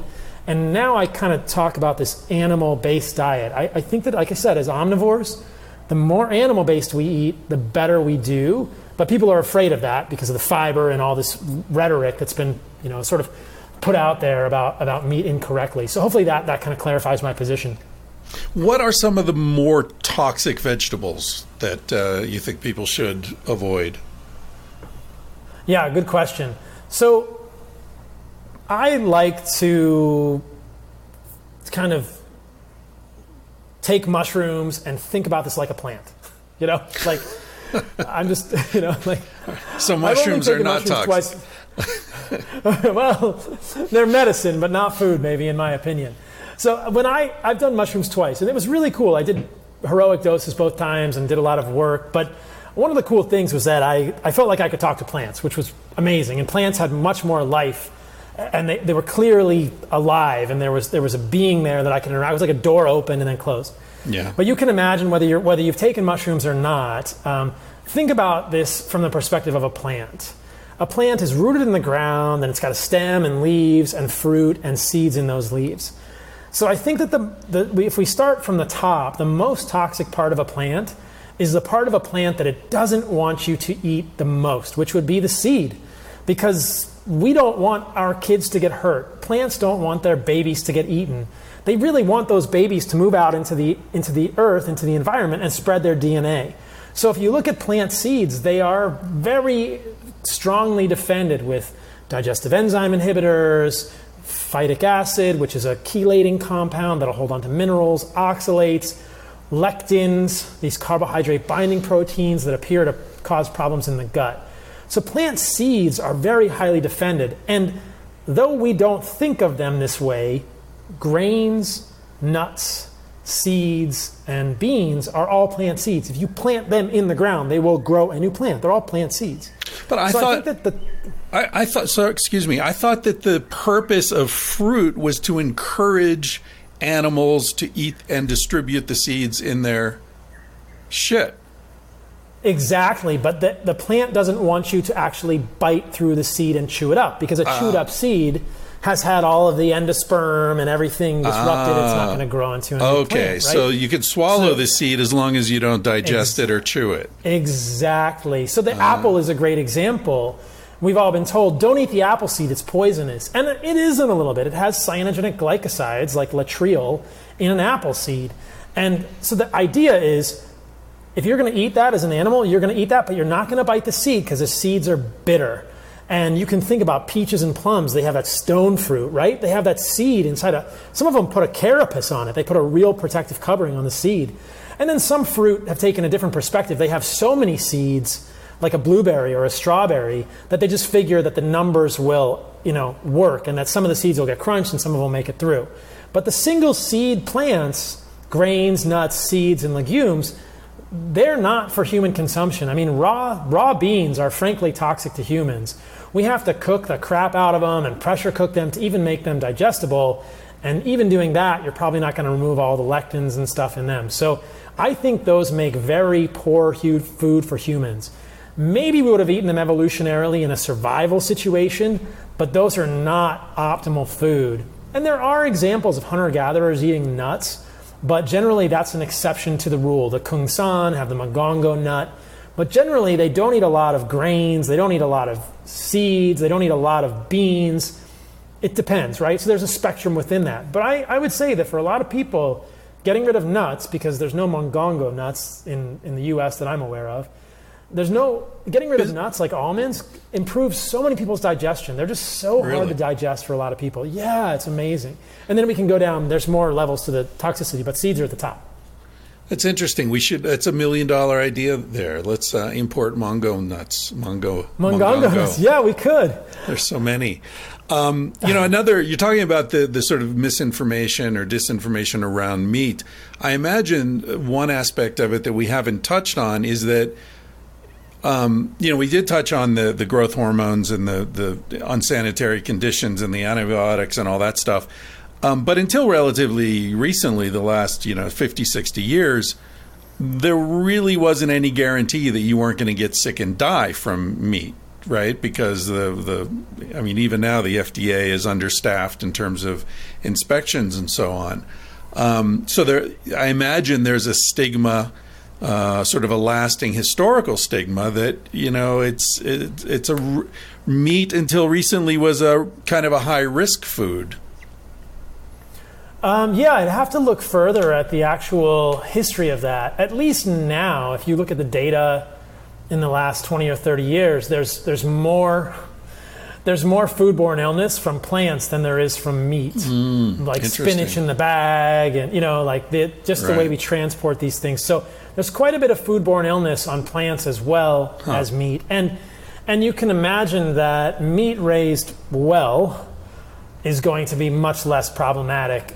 Ultimately, fresh meat is pretty darn safe for humans. You can even eat it raw, and it's there's really compelling hypotheses that the acidity of our stomach, which is much lower than an herbivore, and somewhere between an obligate carnivore and a pure scavenger, you know, some pH of our stomach is between 1.5 and 2. Yeah. That, that, that argues that we've, we're adapted to eating rotting meat. But the, the contaminants that generally end up in meat are things like E. coli, O157H7. You know, these are like human contaminants. They're not in the meat. They're Right. like somebody's touching it, and it's you know these type of things. It's somebody like fecal, oral, transmit. Something is weird there. Those, Right. They don't generally occur in the meat. There, I mean, there are parasites in animals in the wild, but I think that in healthy populations that have predators and they're not disrupted, that's less of a thing. Yeah. Um, though depending on the species you're looking at, yeah. When you were talking earlier about uh, omnivores being specialized, and you were talking about dogs, for example, um, I, I was thinking one thing that I've run into in my research a lot is that people want an answer. They want a simple uh, model that they can think of for evolution. And when you say, uh, you know, people evolved all over the world, people evolved in different a- uh, environments, different social environments, different physical environments, that's um, unsatisfying for people because they, they want that simple answer. And I was thinking, you know, any humans that were living in temperate environments would have been seasonally changing their diets as well, right? I mean, in the summer, you imagine they'd be eating more plants because there are more plants around. And in winter, it would be more of a meat based diet. So I, I wouldn't be surprised if, you know, if we find that the ideal human diet is one of, of constant change. I, think one of the problems we have in our lives is that we've stabilized our environments, right? So we're not living seasonally. You know, Wim Hof is all about getting cold. Well, why why do we need to make ourselves cold? Well, because we're not living outside anymore, you know? It's like why do we need to have light dimmers on our computers? Because we're not living outside where the light gets dim at the end of the day and we're looking at firelight. You know, there is no blue light uh, in a natural environment. So it's just interesting how you know, we try to adapt ourselves to this artificially created natural environment, and yet one of the things we leave out of it is the variability.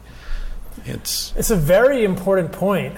Um, yeah, yeah. I didn't mean to cut you off if you had more to say there. No, no, I'm I'm I'm good. I wanted to ask you. Um, can I can I, mean, I comment on that? Of course. yeah, yeah. it's funny. Don't go away. No, I'm not going. I'm not going anywhere. We'll we'll keep going. It's funny how at the beginning I said like, "Oh, I don't want to talk about this uh, carn- carnivorous thing all day," but that's what we're talking about because it's fucking interesting. So well, we can talk about whatever, yeah. but I, you know, I'm in, I'm in Costa Rica, and um, it's a latitude that I really enjoy. It's a latitude of nine nine north latitude. And so my story is that I ate a fully carnivorous diet of only meat and organs and fat and desiccated organ supplements for a year and a half.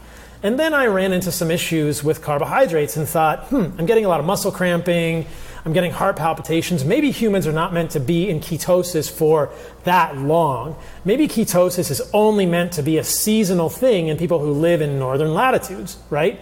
And so I reincorporated carbohydrates back in my diet from the sources that I feel are the least toxic, which are generally fruit like you said, this is what the plant wants you to eat, and honey, which we know hunter gatherers eat around the world. There are all sorts of rabbit holes we can go down about fructose and sugars, but I've talked about that uh, at length on my podcast as well, which is called Fundamental Health. Um, but when I incorporated carbohydrates back in my diet, I felt much better. And so then I kind of trended myself toward what's I've termed an animal based diet. 70 80% of my diet is meat, organs, fat, and desiccated organ supplements, and 20% is now the least toxic plant foods. And being in Costa Rica, the papayas here are amazing. The mangoes here are amazing. And I'm in the sun a lot. I don't know if this is going to be yeah. video, but I'm really tan right now. And it's been really interesting. And so there is this idea that should we maybe eat based on where our ancestors were in terms of latitude? And the competing hypothesis, or the more uh, the, the corollary hypothesis is maybe we should be eating based on the latitude that we find ourselves in. Maybe just like our mm. microbiome, mm. our our physiology is very malleable. And maybe me as a human or my ancestors were going to live in Texas, but going to migrate somewhere up in latitude, and their, their, their physiology had to be malleable. And so the latter hypothesis is quite compelling to me that if you are living at the equator, maybe you'll be able to eat more fruit seasonally, or maybe you'll be able to eat more carbohydrates. And certainly, it would make sense to eat fruit that grows here at the equator. I go to this grocery store here in Costa Rica, and they have things like strawberries and blueberries and raspberries, and it just looks absurd. It's like, what are you? Because you know, the people here, like the tourists, want to buy blueberries in Costa Rica, and I'm thinking, why the fuck would you do this? Like, there's a you go across there's a passion fruit and a mango and a guanabana and you know a guandillo yeah. and there there's all kinds of fruit that actually grows at this latitude but people want their kale. They actually they sell kale at this grocery store too because you know there's way too much of like a there's way too much of a hippy dippy vibe here in these like yoga communities. Um, but you know it's just it's, it's a great point and, and i wonder should we eat based on our latitude? So you in colorado it makes sense. Like maybe in your winter, you're going to have less carbohydrates and more meat. And then in your summer, you're going to maybe bring in fruit or other carbohydrates. And maybe it would even be fruit that grows there. But in the northern latitudes of the US, it's berries. When I was in Seattle for residency, it was raspberries and salmon berries and mm. blackberries. That's what grows there. It makes sense. You're like, oh, this is what I'm supposed to eat in Seattle. But in Costa Rica, it's like, well, maybe I should eat papaya and mango because that's what's here. And this is the kind of stuff that's here year round maybe I can eat it year round. So I agree with you. I think there's variability, and it's probably or potentially based on the latitude that you find yourself at. Because my hypothesis, my suggestion would be that most humans have genetics that allow us to adapt.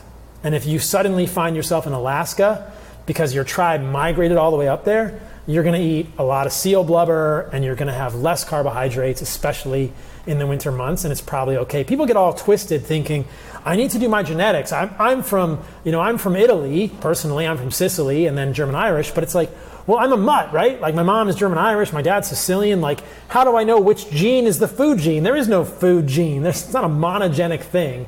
Um, Yeah. But it's, it's an interesting question. Yeah. So Well, and also, you know, anytime we're talking about genetics, we need to talk about epigenetics and and Sure. how you know you can have a gene that never gets uh, triggered, or or you know what's I forget the technical word for it, but we carry lots of genes that never engage. They never uh, produce proteins, or um, so you can you can have genes from Italy that aren't really relevant if you're living in Costa Rica because they never get turned on. You know.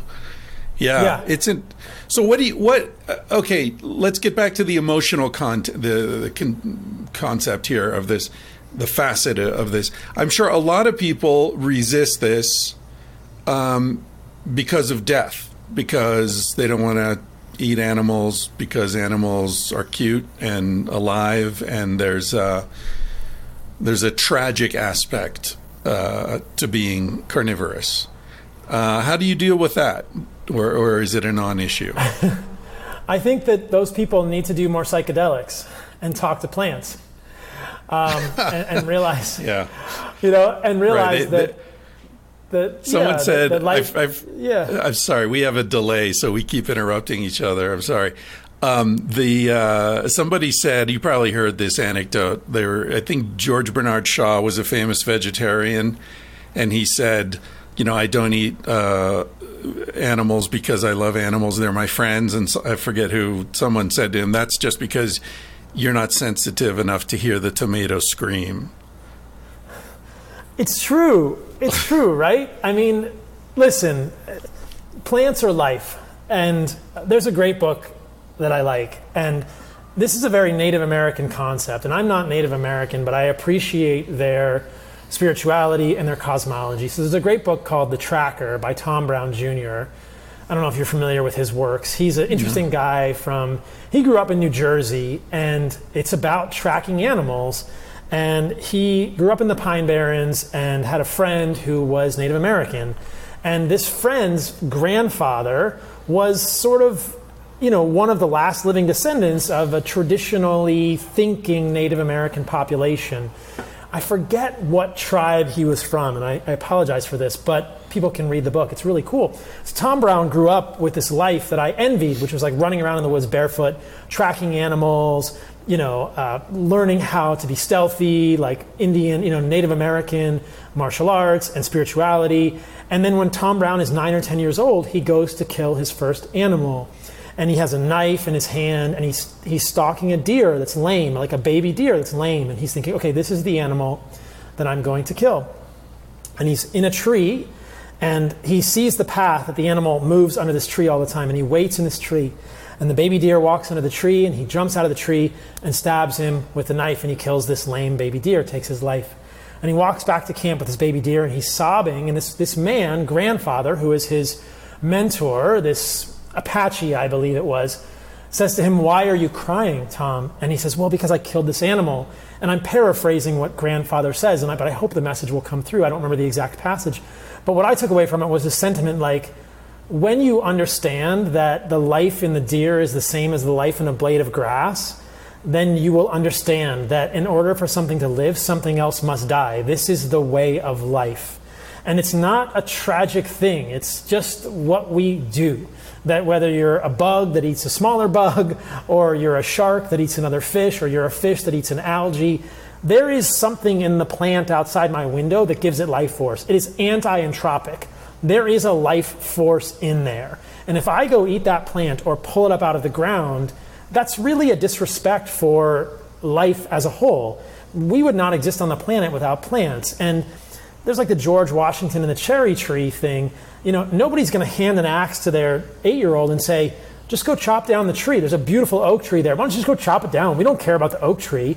You would, I mean, most humans, unless they're absolutely dead inside, would understand that an oak tree or a maple or a cherry tree is a beautiful plant and it has a right to live and there is some life force in there. So to create a hierarchy in our brain and say it's better to eat plants than animals is a very human thing. Like who's to say the life force in a plant is any different than the life force in an animal?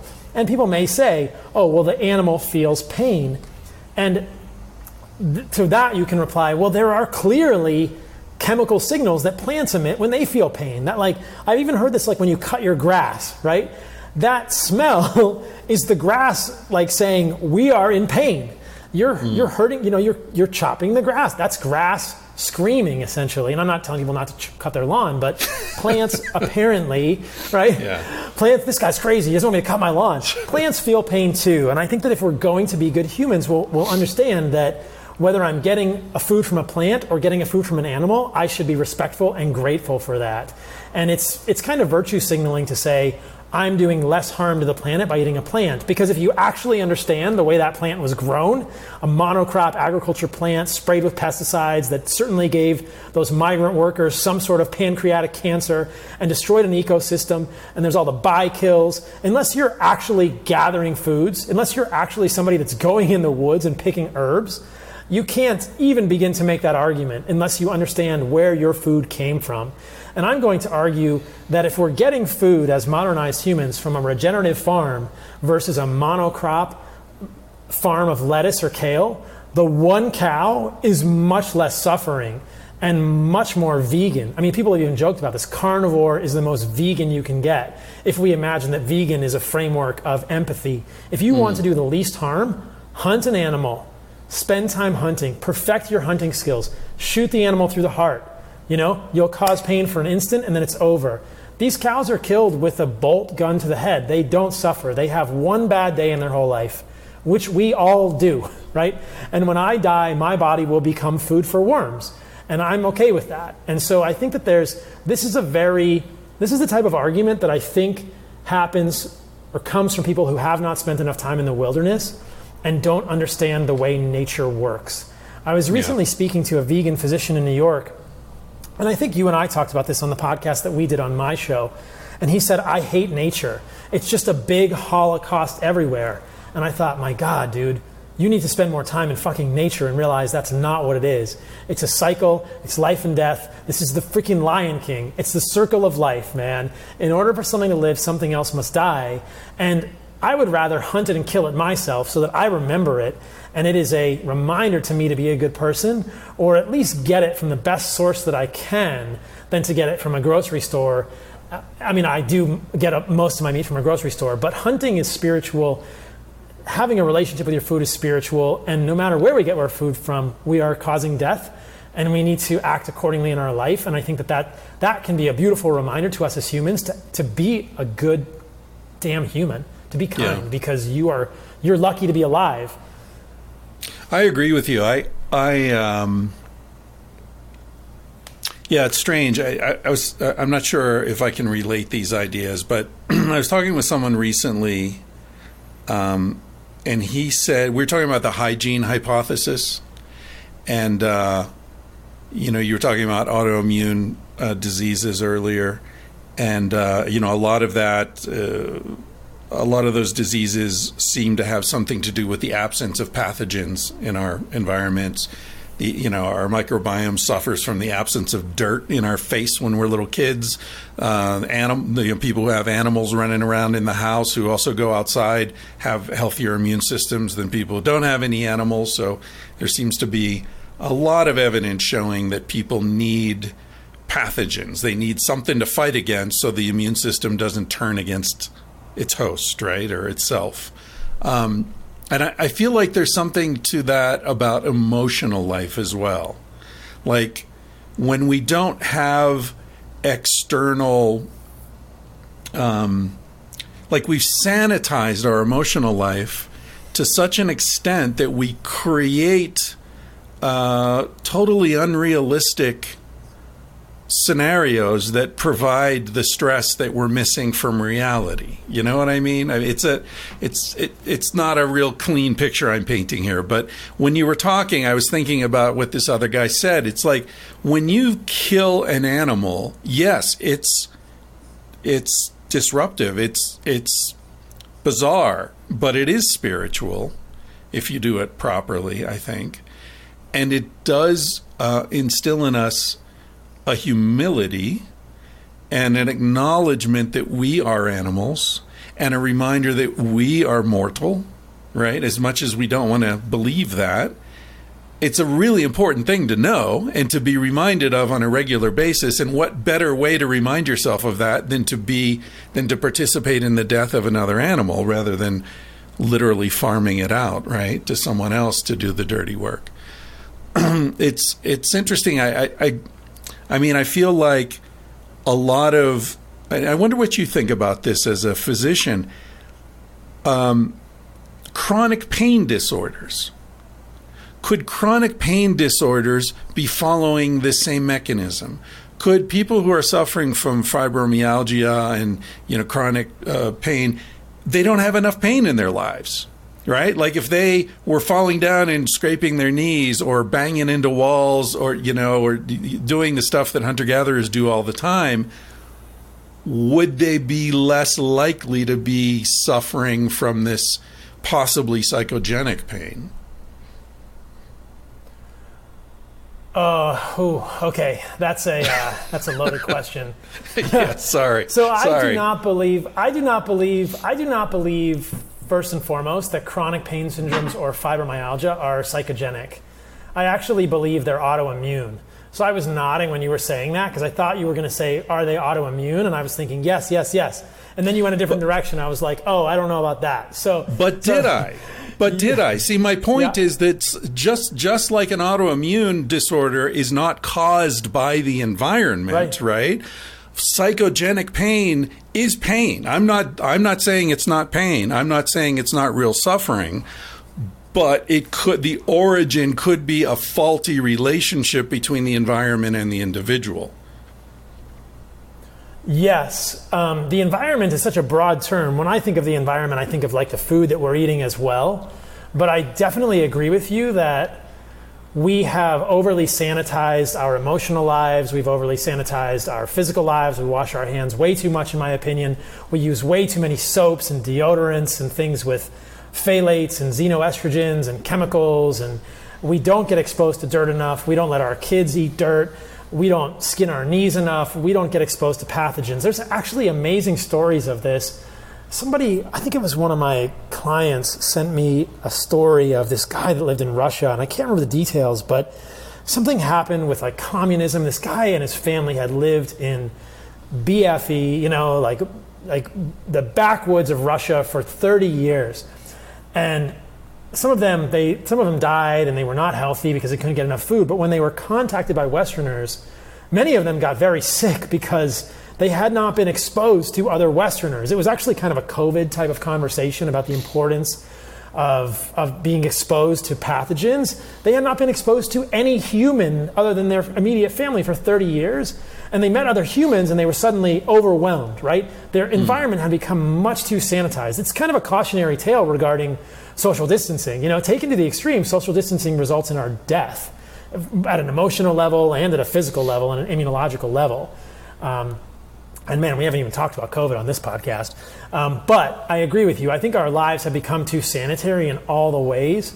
And as you were saying, fibromyalgia and chronic pain, I was excited to point out that I believe they're at least significantly related to autoimmune illness as well, neuroinflammatory. And I've seen them get a lot better when people make changes in their diet to align their diet more with what I would consider to be a species appropriate diet meat, organs, fat, least toxic plant foods. It's really cool to see it. But I, I, you're making an important point, and I'm kind of co-opting it. No, that's what you're here for, man. We're here to co-opt. yeah, no, it, it's it's a very un. Um, uh, poorly articulated point I was trying to make. Just just that I'd never thought about the hygiene hypothesis in terms of emotional life and yeah. you know and how that could relate to chronic pain disorders and Um, you know, I like the way you look at stress at the very beginning of the podcast when you were talking about going to Seattle and doing your residency and uh, you know dealing with the asthma and the eczema. Um, and you said, "So what is it that I'm eating that that's causing this?" I, it struck me that my your bias was toward diet, and my bias is toward stress. I would always be, you know, if I were your therapist or your buddy, I would say, what was going on in your life that was fucking you up? You know, medical school will fuck up anybody. So ironic that, you know, people learning to be healers are subjected to one of the least healthy regimes known, you know, 30 hour uh, work uh, schedule, uh, what's it called, 30 hour shifts. And, you know, it's ridiculous. Um, incredible amounts of stress. Uh, and I would I would say what happened in your life around that time in terms of stress and meaning, you know, that made you feel better. It sounds like you got a direction which you've been going in for the last 3 or 4 years. That's been very good for you, you know. You've you got a book out, you're well known, you're on TV, you're you're doing really well. stress, I mean, stress is huge. Um, yeah, uh, you can't discount stress. And I think for me, it was it was some stress, but but a lot of, of diet as well. Um, but we know that, that acute stress, like I said, can cause cardiomyopathy. It can cause it can cause fenestrations in the gut. It can cause issues in the gut, and so stress cannot be discounted. And I think that one of the reasons I love living in Costa Rica right now is my life is less stressful. It's a slower pace yeah. of life. I get yeah. up in the morning, I surf, I watch the sunset every night. Basically, I, I want a podcast, and that's that's all I want to do right now. And so, it, and there's less hustle and bustle. It's I'm in a, a town with like a dirt road that goes through it. It's real. It's real easy. So, yeah, there's a frenetic pace of life, and residency is crazy. Um, but I don't recall at that point in my life having an acute stress event. It was more just like I think that what I did was I did mega doses of these supposedly healthy mushrooms like reishi and chaga and lion's mane, and, and for whatever reason, those were a major insult to my immune system with lots of lectins or antigens, and the mm. immune system went haywire, and the eczema just exploded. That's the correlation that I can draw. But I think that those are the. If I had to pick two things, it would be dietary inputs and cognitive stress inputs that that mess with us the most. Yeah, yeah, I agree. I agree. Um, listen, man, thank you for your time. This is awesome. I, I didn't know you were living in Costa Rica. I thought you were just down there for a vacation. Well, the vacation is becoming life.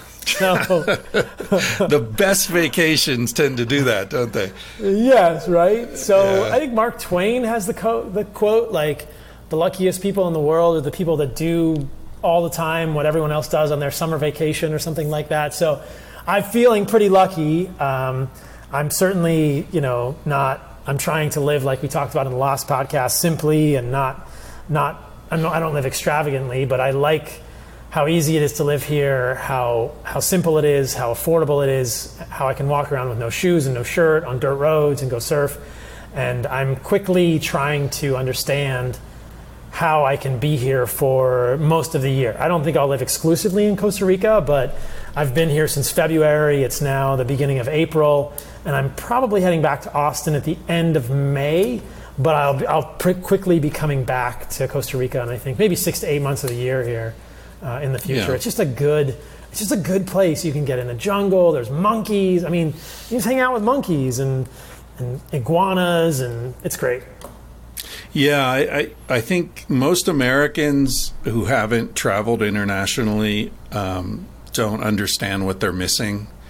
And, uh, you know, when you get out and you see like how other people live and how happy they are and how little they need to be happy, um, and you and you see how the media in this country is constantly cultivating the sense of panic, um, and it's just not necessary and uh, pura vida, you know. Yeah, man, it's it, it's true. I met a guy in Nosara who said he moved his family down here because he didn't want his kids to grow up amidst hysteria, and I thought that's really insightful. I don't have kids or a family, so I don't think I see it as acutely because I'm kind of insulated. Every time I see the hysteria, I think that's bullshit. Get the hell away from me. Right. I don't want to, you know, this is all stupid. I've been talking about COVID and sort of reframing it on my podcast for, for over a year now.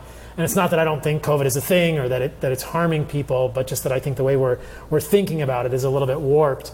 And I think there is a lot of hysteria around everything in the news cycle these days. That's how the news makes money. It's either you know, Yeah. politician hysteria or, you know, hysteria about international wars. And now they've got ultimate hysteria about this, this, this killer virus. And, and they've got this hope of a vaccine. So it's, it, again, it, the whole thing is crazy, in my opinion. It's nice to be somewhere that's a little bit removed. All right, ladies and gentlemen, I hope you enjoyed that conversation with Dr. Paul Saladino. You can uh, find out more about him at carnivoremd.com. Uh, that's where he has his uh, Heart and Soil, the supplements I mentioned, his blog, his podcast. I was on his podcast uh, a couple weeks ago. Um, so if you want to hear more of us uh, chatting, but you know more him leading the conversation, be sure to check that out. Uh, also, I wanted to mention that Carsie the Great, Carsie Blanton, is on tour this summer and fall. And um, I would really encourage you to go out and see her. She's going to be, let's see, in June, she's in Connecticut. July, she'll be in New Hampshire uh, and Rhode Island. August, she's going up to Ninilchik, Alaska. Damn, girl, to the Salmon Fest. September, she'll be in Boston, D.C., Pennsylvania. October, New York, Tennessee, South Carolina, Georgia, Massachusetts. November, Berkeley, California, Denver, uh, Milwaukee, Green Lake, Wisconsin, and Berwyn, Illinois, as well as Grand Rapids, Michigan, Ann Arbor, Michigan. Oh, November is a big month. Worthington, Ohio, Lititz, Lititz, okay, Pennsylvania, and Philadelphia, November 20th. So go to carsieblanton.com, uh, buy some tickets, go see her. I I mean, you've heard her song "Smoke Alarm" a million times if you listen to this podcast, um, but she's got a lot of songs that are really good. But the thing is, seeing Carsie in person is like I don't know. It's it's like um, it's like standing right next to a sleight of hand magician and your watch disappears and you don't know how the fuck it happened.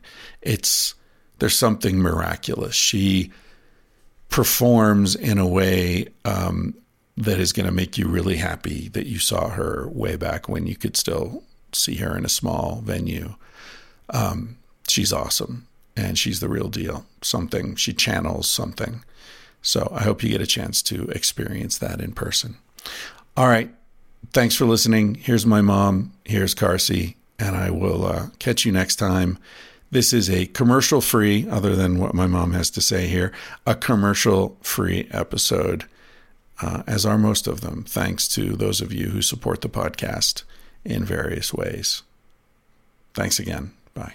Okay, mom, uh, tell people what they can order from the garage. Okay, in our cottage garage, we have lots and lots of t shirts Sex at Dawn, Civilized to Death, Vanthropology, Tangentially Speaking, Paleo Modern, and Talking Out of My Ass. she didn't like saying that last one. then we now have some new things added.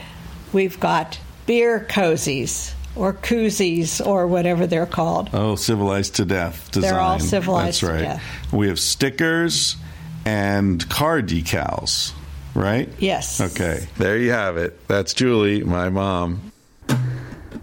He said, Baby, what's a big deal? Feel what you wanna feel. Say what you wanna say.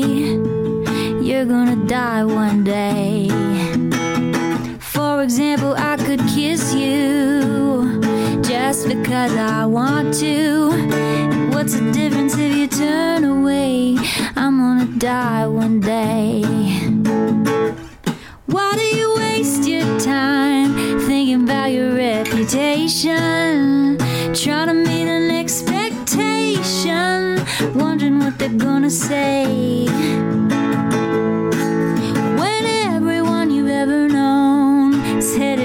A headstone, I don't wanna give the end away, but we're gonna die one day. Your body is an animal, doesn't ask for much. A little music and a soft touch. Why don't you let it out to play? Your heart is in a bird cage, singing chest. You wanna shut it up, but give it a rest. You're gonna die one day. Why do we waste our time thinking about a reputation? Running from a confrontation, wondering what we ought to say. When everyone we've ever known is headed for a headstone,